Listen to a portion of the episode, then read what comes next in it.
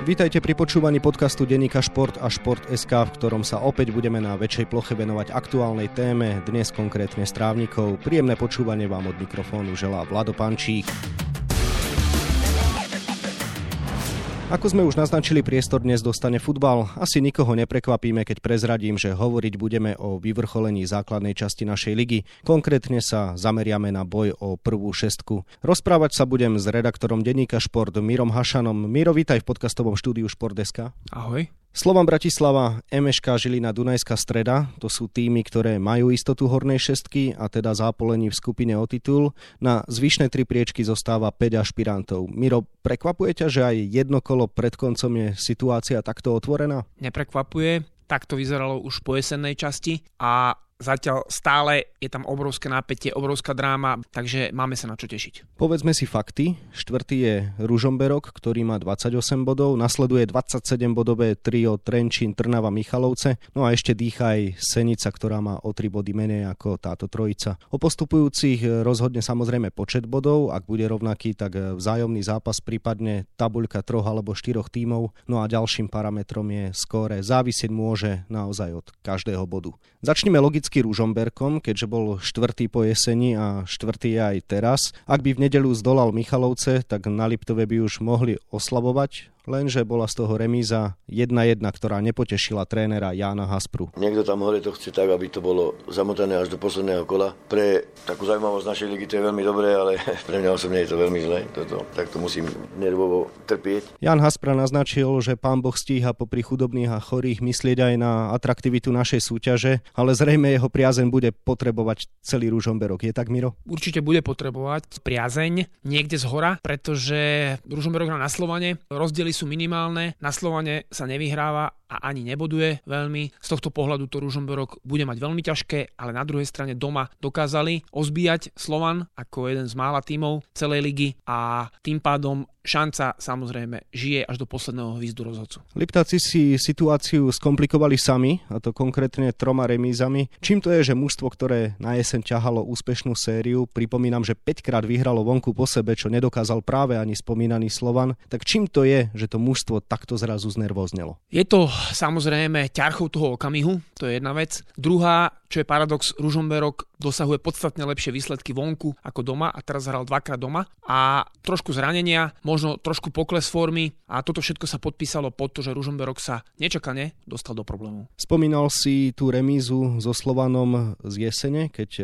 Ružomberok e, uhral výsledok 1-1 s úradujúcim majstrom. To bolo ale za takých okolností, že Slovan pricestoval na Liptov po ťažkom zápase na trávniku Sportingu Braga. Myslíš si, že môže Ružomberok vôbec prekvapiť aj vonku? Prekvapiť môže, ale popravde nie je to veľmi pravdepodobné. Ružomberok sa síce prezentuje zaujímavým a dobre prepracovaným štýlom 3-5-2, ale na druhej strane Slovan má takú kvalitu, je rozbehnutý, má už aj náskok, to znamená, že je v pohode, darí sa mu, vyhráva zápasy, že nepredpokladám, že by Ružomberčania niečo uchmatli tentokrát na tehelnom poli. Tréner Jan Haspra trochu filozofoval na pozápasovej tlačovej konferencii po súboji s Michalovcami. Povedal, že jeho zverenci tento súboj nezvládli aj preto, že ten zápas bol veľmi psychicky náročný a že na Slovane to nebude psychicky náročné, lebo však tam sa nevyhráva, tam sa dá len prekvapiť. Naozaj je to tak ľahké? Snažil sa trošku odľahčiť to svojim zverencom a to je super. Samozrejme je to taká psychologická barlička, ale na druhej strane na tom ihrisku sa ukáže pravda. A vy môžete sa pripravovať mentálne ako chcete, ale potom vybehnete na ten trávnik, zistíte, že proti vám hrajú naozaj hráči, ktorí nestratia loptu, ktorí sú rýchli, ktorí sú technickí, ktorí sú silní, ktorí si vedia prihrať, ktorí vedia zakombinovať, ktorí majú podporu tribún a potom už sa to stáva ťažším. Ružomberok je teda štvrtý. Presuňme sa mi možno na opačný pol toho boja o prvú šestku, nepôjdeme po rade. Je to taký paradox, že Michalovce z hornej šestky vypadli, ale po zápase v Ružomberku bola v ich tábore lepšia nálada ako u domácich, keďže na záver ich čaká doma nováčik zo Žiaru, brankár Matúš Kýra. Pôvodne netreba podceňovať, na jar podáva e, dobré výkony a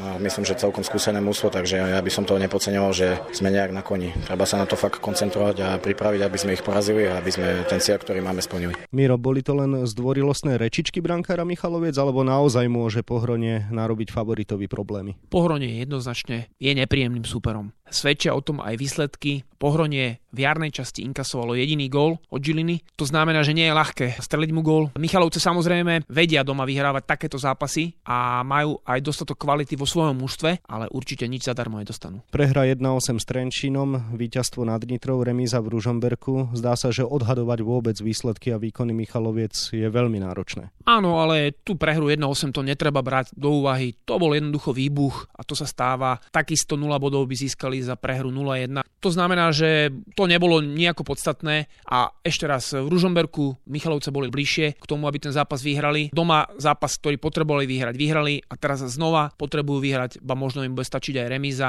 Oni doma v domácom prostredí takéto zápasy vedia zobrať za sebou. Zostali nám zvyšné dva týmy, ktoré okupujú 5. a 6. priečku, AS Trenčín a Spartak Trnava. Miro, ty si bol na zápasoch Slovana na jar s týmito súpermi, tak skúšobná otázka na teba, či si dobre počúval na tlačovkách. Čo povedal tréner majstra Jan Kozák na adresu týchto mužstiev v súvislosti s bojom o skupinu o titul? Obom prijal postup, a je to logické, pretože Trnava má obrovskú rivalitu so Slovanom. Je to najväčšie, najslavnejšie derby na Slovensku. Trnava má fanúšikov a Trnava samozrejme do šestky patrí, ale bude sa tam musieť prebojovať. To isté prijal Trenčínu, pretože Trenčín má veľmi šikovných hráčov. Súboje s ním sú kvalitné po futbalovej stránke. Slovan také súboje potrebuje, to znamená, že logicky prijal silným súperom. Myslíš si, že by bolo aj pre progres našej ligy vhodné a dobré, aby práve tieto týmy sa posunuli nahor? Bolo by to dobré a vhodné. Na druhej strane pravda, ako som už hovoril, leží na ihrisku a na ihrisku to musia tie mužstva potvrdiť. A Trnava sa dostala do veľmi delikátnej situácie, lebo na oko ona teraz je šiesta, ale ide do Dunajskej stredy a musí tam zabudovať. Pretože Ružomberok teoreticky nemusí zabudovať a môže postúpiť a v Dunajskej strede sa vyhráva ťažko. Dunajská streda doma zatiaľ prehrala len raz. Načal si teda Trnavu, tak poďme k Spartaku. Trnava vzhľadom na všetky zmeny bojuje o prvú šestku. Je to pre teba aj milé prekvapenie, alebo čakal si, že môže byť nižšie v tejto fáze súťaže? Ale nie, je to fajn, že Trnava sa pozbierala. Na druhej strane zahodila veľkú šancu proti Slovanu, lebo kopali penaltu a Trnavčania boli bližšie k víťazstvu v tom zápase. To by im strašne pomohlo a nakoplo ich. A potom prehrali v Senici, kde všeobecne sa očakávalo, že ten zápas vyhrajú. Nezvládli ho. Senica ukazuje nebývalé zanietenie nie a to je fajn, pretože to je klub, ktorý momentálne nemá majiteľa, peniaze a napriek tomu sa zomkli a držia spolu a na jeseň získavajú body. Keďže Trnava tam tie body nezískala, musí získať teraz v Dunajskej strede.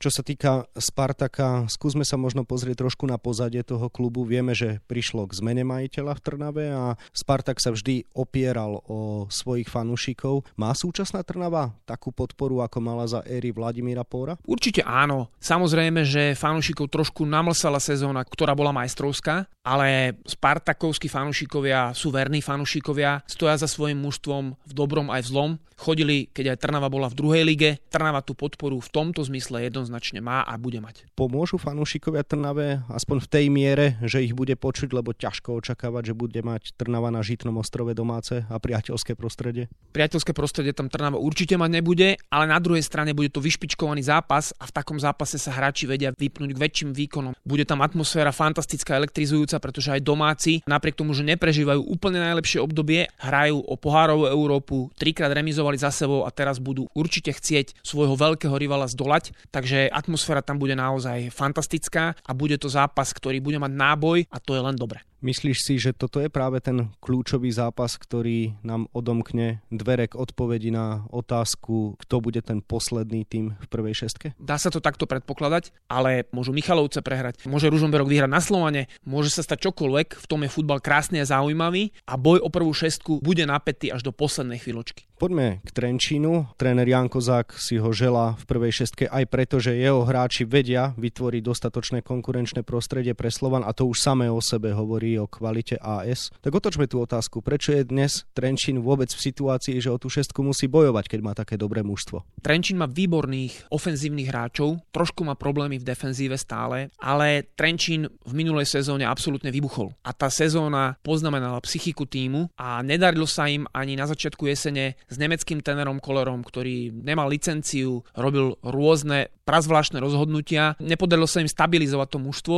a hlavne psychickú odolnosť v ňom vybudovať a preto sa Trenčín dostal trošku na šmiklavku smerom z prvej šestky von, ale na poslednú chvíľu sa zachytil. Norbert Hrnčar stabilizoval tú situáciu a teraz to bude musieť potvrdiť. Je to už iba v jednom zápase, ktorý je v Zlatých Moravciach a to je z hľadiska Trenčína hrateľné, i keď vôbec nie je jednoduché. Prečo? Pretože Zlaté Moravce sú nepríjemným súperom a napriek tomu, že 0 bodov majú na jar, všetky zápasy ich boli veľmi tesné. Je to mužstvo, ktoré výborne bráni, ktorému vyhovuje, keď super diktuje tempo zápasu a vôbec tvorí ten zápas a oni môžu reagovať. Na to majú naozaj dobrých hráčov, majú výborné štandardné situácie, veľa ich je pod loptou takmer celý čas, ťažko sa do nich dostáva a je to mužstvo, ktoré si určite neželáte na poslednú chvíľu, že proti nemu musíte vyhrať. Spomínal si trénera Matiasa Kolera, ktorý je, chvala Bohu, preč, to môžeme možno takto otvorene povedať. A je tu Norbert Hrnčár, ktorý na jeseň stabilizoval, ako si spomenul mužstvo, ale mal ho k dispozícii už celú zimnú prípravu a hovorí sa, že tá je kľúčová z hľadiska výkonov mužstva. Myslíš si, že aj v kontexte toho, že skúsený a dobrý tréner má k dispozícii tak silný tým už tak dlhú dobu, môže byť Trenčín dokonca jarnou šťukou? To by som si netrúfal povedať, ale predpokladám, že postúpi, pretože Noro Hrnčar je pragmatický tréner a už to dokázal, či to bolo v Mijave, či to bolo v Ružomberku, či to bolo v Banskej Bystrici. Vždy dokázal z toho mužstva vyťažiť, ak nie maximum, tak veľmi blízko k nemu sa blížil. A Trenčín má takú ofenzívnu kvalitu, toľko talentu, toľko šikovnosti, že jednoducho podľa mňa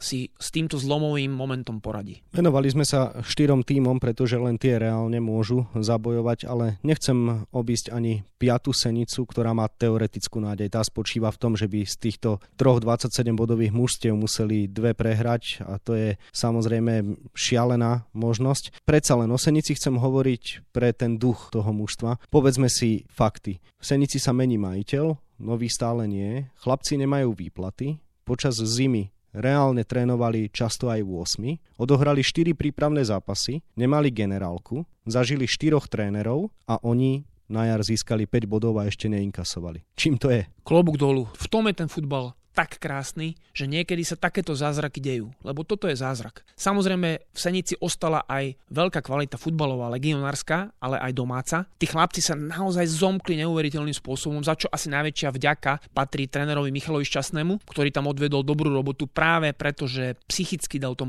dokopy a oni jednoducho ťahajú. Otázka znie dokedy. Samozrejme, je veľmi, veľmi nepravdepodobné, že sa dostanú do šestky a naopak skôr je pravdepodobné, že napokon aj tak vypadnú pretože ťahať to v takom malom počte hráčov s viacerými dorastencami, to nejde do nekonečna. Chlapci zo Senice spomínali v súvislosti s trénerom Michalom Šťastným, že im dokonca kupoval obedy. Myslíš si, že toto sú práve také tie momenty, ktoré dokážu vytvoriť tú súdržnosť? Určite áno a v tomto je tá naša liga krásna, pretože to nikde na svete, vo vyspelom futbalovom svete sa nestane. U nás stále sa to stáva. Nie je to optimálne, ale je to tak. Taká Senica robí revolúciu v slovenskom futbale nie v zmysle tom, ako hrá, že hrá nejak ultramoderne, krásne, ale to, čo si vymenoval, už to samé o sebe je neuveriteľné, že oni sú absolútne konkurencieschopní v tejto súťaži, stále prekvapujú, dokážu si vypracovať šance. Toto je fantastická vec. To, že sa dnes bavíme o tom, kto postúpi do hornej šestky, je výsledok aj toho,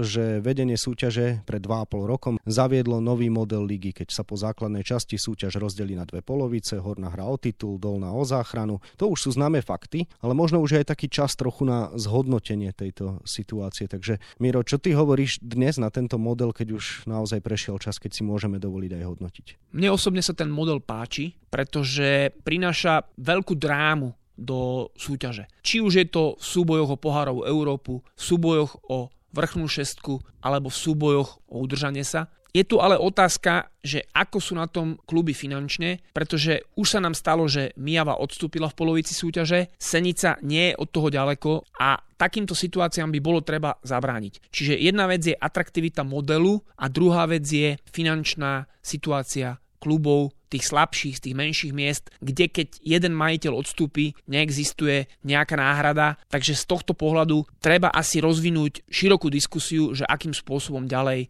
sa uberať. Vzrástla podľa teba s touto dramatickosťou aj kvalita? S dramatickosťou vzrástla dramatickosť. Kvalita je trošku o niečom inom, ale stále nemôžeme povedať, že Slovenská liga je slabá. Je tu veľa talentovaných hráčov, ktorí keď prestúpia, tak sa presadzujú v oveľa silnejších lígach, sú konkurencieschopní, robia nám radosť, keď sú to Slováci. Táto liga má svoje špecifika a ponúka niečo, čo iné ligy neponúkajú. Hrá tu veľa mladých hráčov, takže je to naša liga a treba si ju vážiť a ona naozaj je svojím spôsobom veľmi zaujímavá. Miro, skúsme si teda aj zaprognozovať, akými výsledkami sa teda skončia zápasy posledného kola základnej časti, ak to si teda vybojuje tri voľné miesta v skupine o titul, takže Slovan Ružomberok. Mne to vychádza, že Slovan vyhrá a Ružomberok bude trapnúť. Zlaté Moravce Trenčín. Trenčín si napokon poradí a získa 3 body. Michalovce Pohronie. Michalovce osvedčia svoju skúsenosť v tom, že vedia zvládnuť takéto zápasy a veľmi tesne vyhrajú. Dunajská streda Trnava. Toto je asi najťažšie na typovanie, lebo Dunajska sa ocitla v kríze, zmenila trénera, sú tam noví hráči, ešte si veci nesadli a Trnava je veľmi silná fyzicky. Vychádza mi to na remízu, ale tak som to natypoval, že vlastne neviem, kto nakoniec potom postupí podľa týchto mojich prognóz. No podľa tohto, čo si povedal, vypadne Ružomberok, vzhľadom na to, že prehral oba zápasy s Trnavou, mal by rovnaký počet bodov a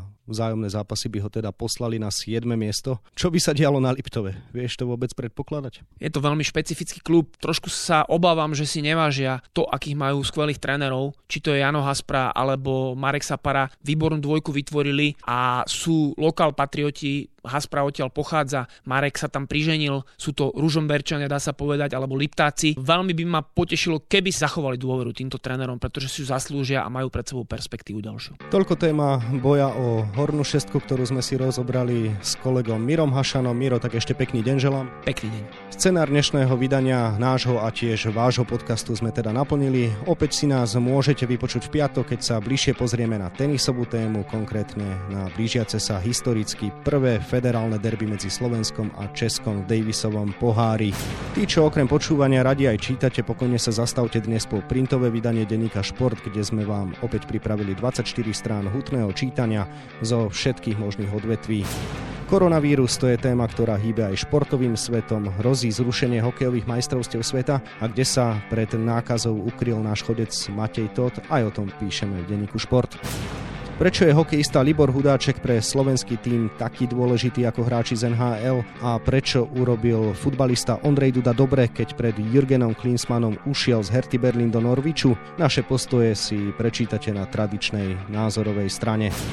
Lionel Messi odohral svoj najhorší zápas sezóny, akurát, že z hodov okolností to bolo slávne El Clásico, ktoré vyhral Real Madrid. Nemohli sme teda obísť ani futbalový šláger víkendu, Scenár dnešnej relácie sme teda definitívne naplnili. Rozlúčime sa s citátom nášho kolegu Vladimíra Kikuša, ktorý nám vysí v redakcii na nástenke. Stále je čo zlepšovať, takže aj my sa pokúsime, aby sme vám v piatok priniesli ešte lepší diel podcastu ako dnes. Dovtedy vám všetko dobré od mikrofónu želá Vladimír Pančík.